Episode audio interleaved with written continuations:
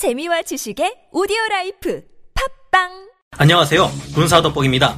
어쩌면 우리 대한민국의 카이에서 만든 초음속 고등훈련기인 T-50A가 다시 미국에 수출되는 것 아닌가 하는 말이 나올 만한 현상이 발생하고 있습니다. 미 공군 훈련기 사업에서 우리나라의 T-50A와 경쟁에 승리했던 보잉의 T-7A에서 비행시 심각한 결함인 윙락 현상이 발생하고 있기 때문인데요. 이것만 가지고 다시 T-50A의 미국 수출 가능성을 논하기는 이르지만 윙락 현상을 해결하는 데는 짧아도 15개월에서 길게는 2년 이상 소요될 것으로 짐작됩니다. 미국의 훈련기로 대한민국의 T-50A가 쓰였다면 이는 전세계 항공기 시장에서 아주 강력한 도움이 될 겁니다. 그리 되면 우리나라의 T-50A가 미 공군의 초음속 훈련기로 수출되어 전세계 한국 훈련기의 위상을 떨치게 될지도 모르는데요. 미 공군의 초음속 훈련기 사업 TX에서 이미 패배했는데도 T-50A가 다시금 주목받을 수 있다고 여겨지는 데는 그만한 이유가 있습니다. 보잉 사브의 T-7A가 비용 상승 없이 극복하기 어려운 윙락 문제를 이미 우리의 T-50A는 한참 전에 극복한 상태이기 때문인데요. 우리의 T-50A는 어떻게 이 문제를 해결했으며 추가적인 수출 잠재력이 아직도 꽤나 큰 것으로 여겨지고 있는데 무엇 때문일까요? 지금부터 알아보겠습니다. 전문가는 아니지만 해당 분야의 정보를 조사 정리했습니다. 본의 아니게 틀린 부분이 있을 수 있다는 점 양해해 주시면 감사하겠습니다. 대한민국의 T-50A가 세계 초음속 훈련기 시장을 장악할 수 있을까? 미 공군의 고등훈련기의 신규 도입 계획인 TX에서 한국 카이와 록히드 마틴이 공동으로 제작했다고 볼 수 있는 T-50A는 아쉽게도 보잉 사브 컨소시엄의 T-7A 레드호크에 패배하고 말았습니다. 당시 이 사업에서 승리한다면 카이는 미국 현지에서 T-50A의 주 생산과 조립을 맡을 예정이었으며 부품 수출로 인한 막대한 이익을 얻을 수 있을 것으로 전망되었는데요. TX 사업은 정규 운용기 280세대에 예비기체 67대를 더해 총 350대의 기체와 지상훈련 시스템, 정비시설 등 부가 계약을 포함해 총 사업비 163억 달러, 우리 돈으로 약 18조 4,900억 원이 넘는 규모의 사업이지만 미래 수요를 감안할 경우 이익은 더욱 커지는 사업이었습니다. 미래에 필요한 수요까지 포함하면 총 1,000대 정도의 훈련기가 요구되는 거대한 사업이었기 때문인데요. 하지만 당시 T-50A의 경쟁자였던 T-7A는 저렴한 가격을 중시해 미국 정부의 마음을 사로잡았습니다. T-7A는 디지털 기술을 적용한 3D 설계와 전면적 시뮬레이션, 생산 자동화 등을 적용했고 원가 절감 노하우를 발휘해 총 사업 비용을 크게 줄였습니다. 아무리 천조국이라 불리는 미국이라도 기왕이면 싼 게 더 좋다는 건 변함없는 사실이고 T-7A가 미 정부가 추산한 163억 달러의 56% 수준밖에 되지 않는 92억 달러의 가격으로 밀고 들어오자 승리는 보잉 사브 컨소시엄의 T-7A가 차지할 수밖에 없었는데요. 그런데 얼마 전인 2021년 6월 16일 T-7A에서 기술적 문제가 발생했고 프로그램 일정은 최소 1년이 넘게 밀릴 것이라는 부정적인 전망이 나왔습니다. T-7A가 그렇게 싸게 나올 수 있었던 데는 이유가 있었던 것 같은데요. T-7A에서 발생한 기술적 결함인 윙락이란 항공기가 고받음각으로 기동할 때 발생하는 불안정한 롤 특성이라 할 수 있는데요. 기체가 종방향을 중심으로 덜덜 떨면서 진동하는 현상을 말합니다. 윙락 현상은 고받음각 비행 영역을 제한하는 문제를 일으키며 이는 곧 전투 기동 시 조준 성능에 악영향을 주게 됩니다. 윙락 현상으로 인해 기동 성능 및 작전 운용 성능이 크게 저하된 항공기는 심지어 매우 불안정한 비행 상황에 처하게 될 위험 또한 높아집니다. 는데요. 윙락 현상을 겪지 않으려면 이를 어떻게 줄일 수 있을지 연구하며 항공기의 형상과 플라이바이와이어 시스템의 비행 제어 기법을 수정해야만 합니다. 이 때문에 윙락 현상을 검토하고 개선하는 단계는 전투기를 개발하는 데 있어서 반드시 필요한 과정입니다. 이번 T-7A의 경우처럼 전투기 개발이 완료된 상태에서 윙락 현상을 발견하게 될 경우 이 문제를 해결하기 위해 추가적인 형상 수정이 필수이며 풍동시험, 비행시험 등을 다시 실시해야만 하는데요. 이 때문에 막대한 비용 손실과 일정 지연을 피할 수 없습니다. 한국항공우주연구원 카이와 록히드 마틴 컨소시엄은 윙락 현상의 문제에 대해서 알고 있었고 T-50A를 설계할 때 이를 극복하기 위한 방안을 연구해 적용시켰는데요. 테스트 결과 T-50A의 윙락 현상은 받음각 38도에서 가장 크게 발생하고 받음각이 50도가 넘어가면 소멸하는 특성을 보였다고 합니다. T-50A의 받음각이 38도에 달할 때 전방동시에서 발생한 강한 와류가 주날개 앞에 있는 작은 날개인 스트레이크를 지나면서 큰 소용돌이 기류를 형성하는 것을 확인했다고 하는데요. 이 기류는 좌측 우측을 번갈아가며 붕괴되고 생성되면서 T-50A의 기동을 방해했다고 합니다. 특히 항공기가 어느 한쪽으로 방향을 확 틀 경우 전방 동시에서 생성된 와류가 어느 한쪽으로 확 쏠리면서 기체를 불안정하게 만드는 것을 확인할 수 있었다고 합니다. 즉 윙락의 생성 원인은 전방 동체를 지나며 생성된 공기 흐름과 주날개 앞 작은 날개인 스트레이크를 지나며 생성된 공기 흐름 간의 상호작용인 것으로 확인되었다는 것인데요. 타이에서는 전방 동체 와류의 움직임을 제한하기 위해 T-50A의 전방 동체와 미익의 3D 프린터로 제작한 차인이라는 구조물을 적용했고, 풍동 시험 결과 이것이 윙락 현상을 감소시키는데 뛰어난 효과가 있음을 확인할 수 있었다고 합니다. 차인이란 항공기의 전방 동체에서 확장된 측면 라인 구조를 말하는데, 이를 통해 항공기의 가로 안정성과 방향 안정성을 끌어올릴 수 있었다고 합니다. 이와 같은 설계는 당연히 KF-21 보라매에도 적용되어 있는 부분입니다.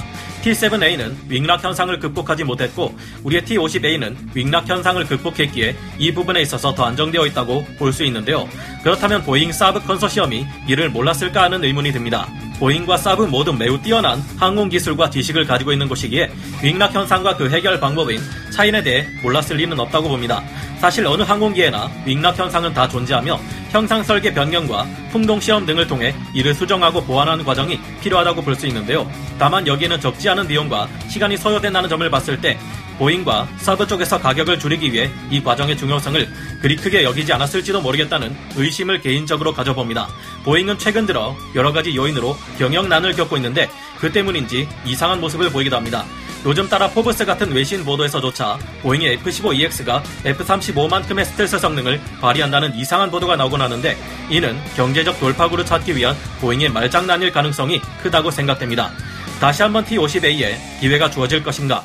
이런 상황이라 이 공군의 훈련기 대여 사업인 RFX 사업에서 다시 한번 우리나라의 T-50A에 기회가 주어질 수도 있을 듯한데요. 보잉과 사브 컨소시엄이 윙락 현상을 해결하지 못할 가능성은 없다고 생각하지만, 문제는 이를 해결했을 때 가격이 이전과 같을 리가 없을 겁니다. RFX 사업이란 TX 사업의 승자인 T-7A가 미 공군에 납품되기까지 걸리는 4년 이상의 시간 동안 미 공군이 사용할 훈련기를 대여하는 사업입니다. 8대 수준의 소규모 사업이지만 미국 현지 업체가 일단 항공기를 구매한 후 이를 미 공군에 대여해 주는 형태로 운영하는 것이기 때문에 여기에 T-50A가 선정된다면 나름 수출 실적이라 이야기할 수 있는데요. 대여 기간이 끝났다고 해서 멀쩡한 항공기를 해체해버릴 가능성은 낮은 만큼 이후에는 RFX로 써먹은 기체를 다른 나라에 판매할 수도 있으며 그 대상에는 미 공군이 포함될 가능성도 없지만은 않습니다.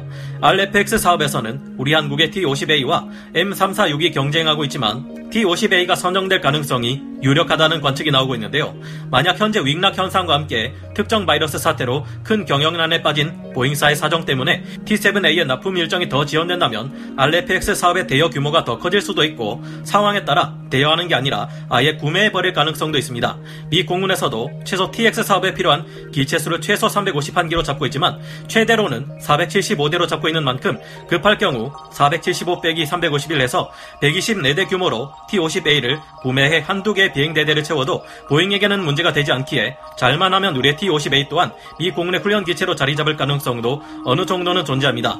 미국 입장에서는 록히드 마틴의 독점을 막고 F-15EX를 생산하는 보잉이 필요하기에 보잉을 살려야만 하는 입장인데요. 그런 만큼 아무리 우리의 T-50A가 훈련기로서는 좀 과하다 싶을 정도의 고성능 기체라고 해도 T-7A 모두가 T-50A로 교체되는 일은 일어나기 힘들 겁니다.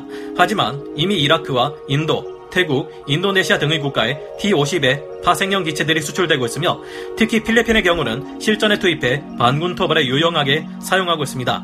이때 보여준 모습에서 T-50의 공격기 버전인 FA-50이 높은 폭격 명중률을 갖추고 있다는 것과 근접 항공 지원용 시스템이 훌륭히 갖춰져 있다는 것이 증명되었는데요.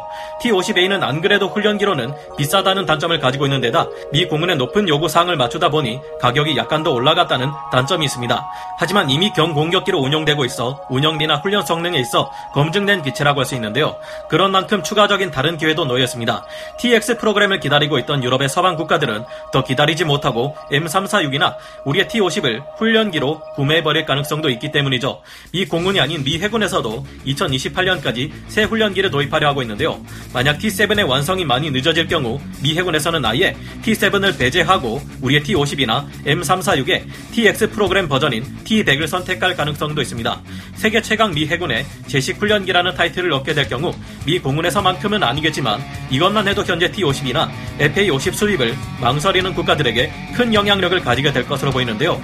미 해군 훈련기의 소요 사양으로 캐터펄트와 어레스팅 기어를 이용하는 항공모함 이착륙이 가능해야 한다는 조건은 포함되지 않은 것이 살짝 아쉽습니다. T-7A와 달리 우리의 T-50A는 원래 항공모함에서 착함할 때 쓰이는 어레스팅 후크가 장착되어 있기 때문인데요. 상황상 이런 점이 큰 메리트가 되지는 않을 듯합니다. 우리 한국의 T-50A는 이미 오랫동안 훈련기로서 성능이 검증되었다는 가장 큰 장점을 가지고 있으며 성능 개량 또한 이뤄져 더욱 강해졌다 볼 수 있는데요. 하지만 그럼에도 불구하고 오래된 기체의 한계가 있다 보니 복합체를 사용하는 요즘의 기체들과 달리 알루미늄 동체를 써야 하고 온갖 민간 항공기 등에서 연구되었던 시뮬레이션과 노하우가 적용된 T-7A에 비해 부족한 부분도 없지 않습니다. 이제는 점점 더 고도화된 기체가 필요해지고 있다 보니 한국 무기를 그리 사랑하는 필리핀에서도 최근에는 T-50의 경공격기 버전인 FA-50만으로는 영공을 방어하기 부족하다고 하며 그리핀 전투기 도입을 최근 확정 지었죠. 이런 점을 보아 T-50의 경공격기 버전인 FA-50도 카이의 계획대로 중거리 공대공 미사일인 AIM-120 암람을 탑재하는 블록 10, 20 개량이 진행되어야 할 듯합니다. 분명 우리나라의 T-50A 수출은 끝나지 않았으며 지속적인 개량을 진행할 경우 앞으로 더욱 많은 기회가 놓여있다 생각하는데 여러분은 어떻게 생각하시나요? 오늘 군사 돋보기 여기서 마치고요. 다음 시간에 다시 돌아오겠습니다. 감사합니다. 영상을 재밌게 보셨다면 구독, 좋아요, 알림 설정 부탁드리겠습니다.